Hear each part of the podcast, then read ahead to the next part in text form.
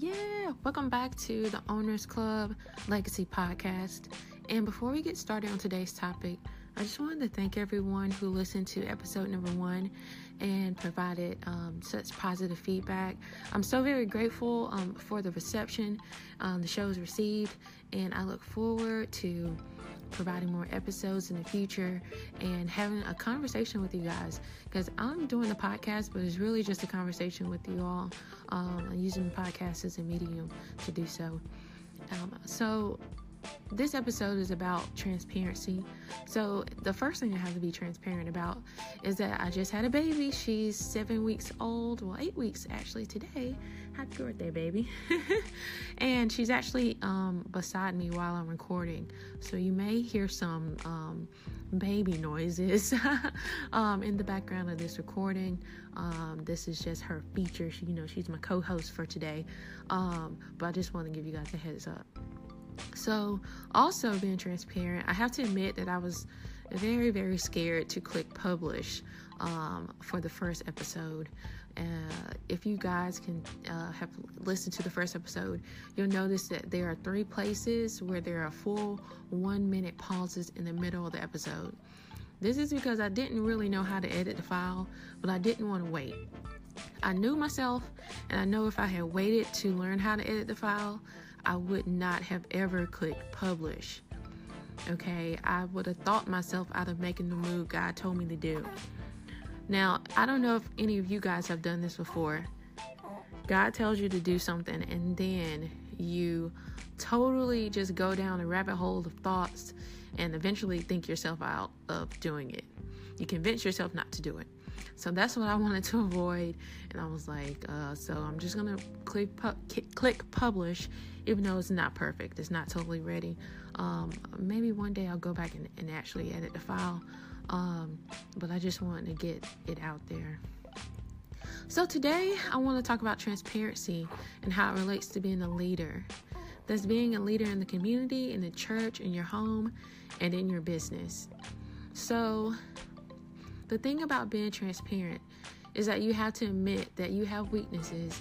You have to be okay with not being able to do something by yourself or not knowing how to do something. Um, this can come up in business, but also in just about every aspect of life. So, just speaking from my own experience, it can be frustrating and downright paralyzing to try to do everything on your own for instance, have you guys ever felt like your to do list was so long that it was basically drowning you? Okay.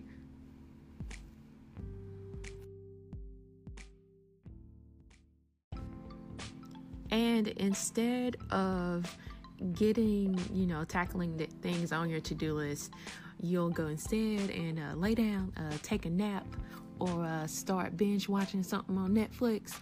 Or you'll be like me and just go and do something completely unrelated to all the necessary things on my to-do list. So to go and start something new.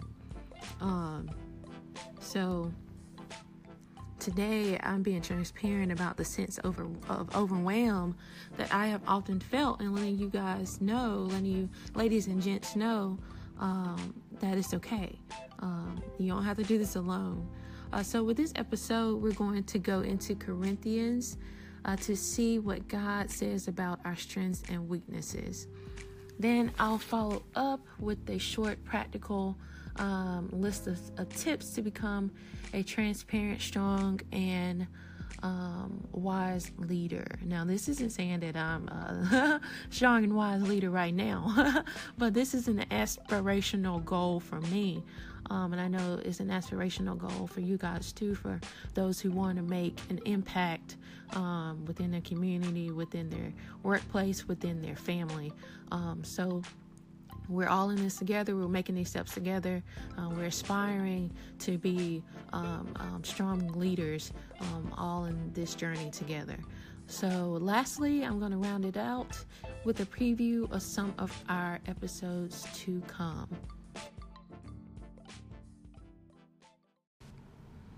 So we're looking at Second Corinthians 4 7, the NLV version.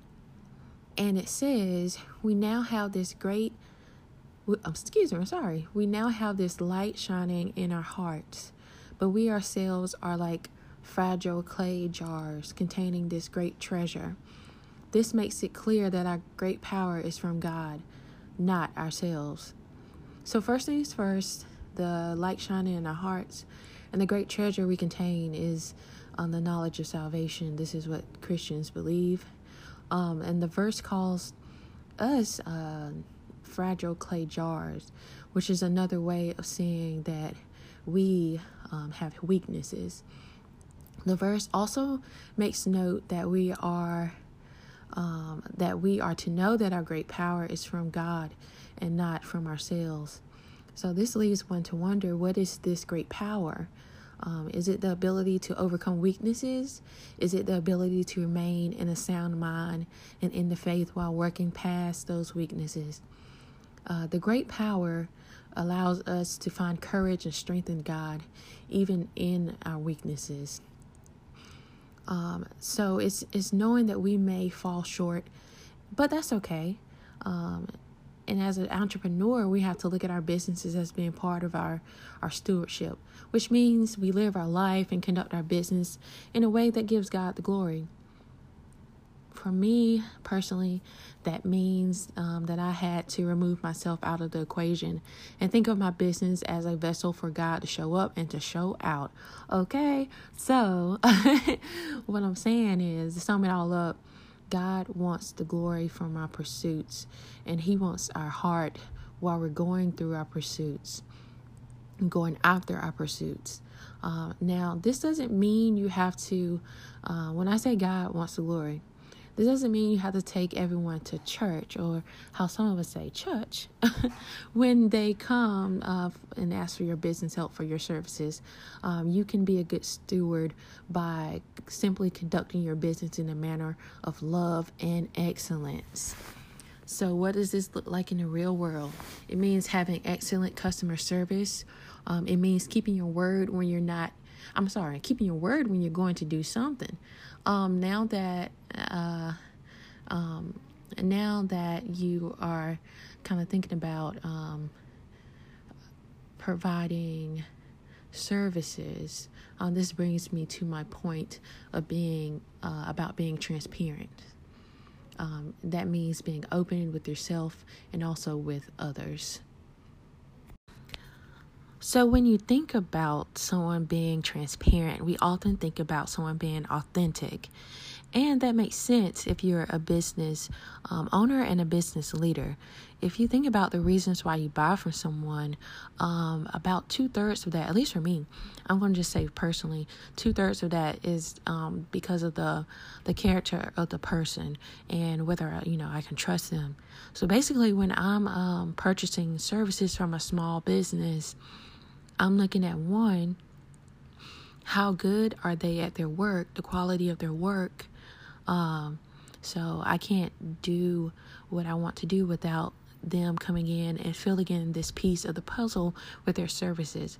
Um, two, I look at um, their quality of communication, whether they are good um, uh, servers, um, good uh, servants. I'm sorry, good customer ser- service provides good. Uh, sorry, provide good customer service. Um, and thirdly, I look at um, the person. So, especially when I'm buying a service from a small business, usually they're 100% of the operations. So, what you're doing, are you're actually buying the person. So, um, when you're authentic and transparent with your audience, they can really tell, they can really see it, and um, they will make that investment in you if you are real with them. So, we're going to move on to um, the tips on being transparent. So, the first tip is to always be upfront with others. If you have a client who needs something in three days, but you know that you have a big family obligation to fulfill within that same time period, let the client know. Tell them, hey, I can get it to you in seven days, or make a recommendation for someone who will be available in that time frame. Trust me, the client will appreciate it. you will appreciate it. You'll thank yourself later when you're not running around all frantically, sweating, sweating out your blowout. Okay. Um, second, always keep your word. Now, I've always heard word is bond. I'm not I don't really know what that means. It sounds cool though, so word is bond. Um but anyway, saying you're going to do something and doing exactly what you do builds trust and it builds a loyal um, customer base. And that's what you want. You want to get the customers and you want to keep them coming back. For most small businesses, is repeat customers. Once you got them, you want to keep them. And thirdly, don't concentrate on selling your service. Concentrate on building a connection with your customer. The client can tell when you're not being authentic. So, really listen to your customer. Show them that you're listening by repeating what they say.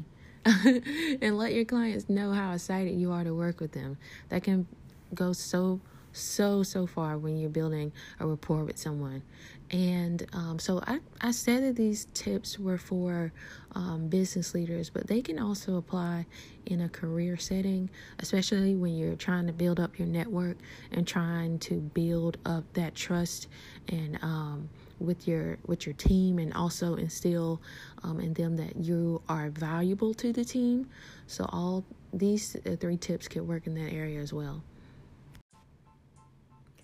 and so, thank you guys so much for listening to episode two.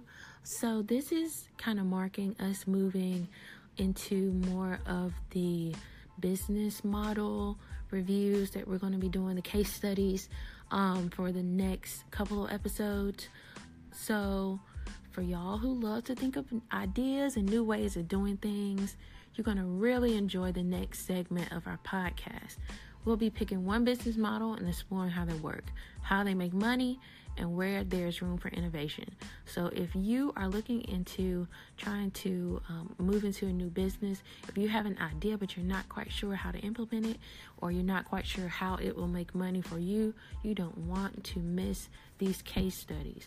Okay, the way people innovate is learning how other people are doing it and where there is room for them to come in and fill a gap.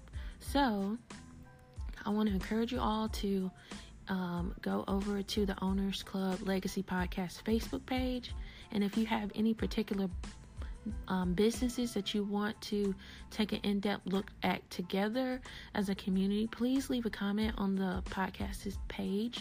Um, and also, we're going to um, bring in a couple of um, innovators in their fields to get a behind the scenes look at these um, business models.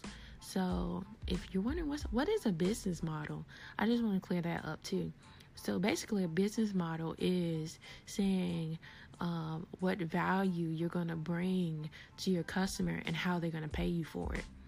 So, a lot of you may have an idea, but you're like, how in the world do I start it? How do I implement it?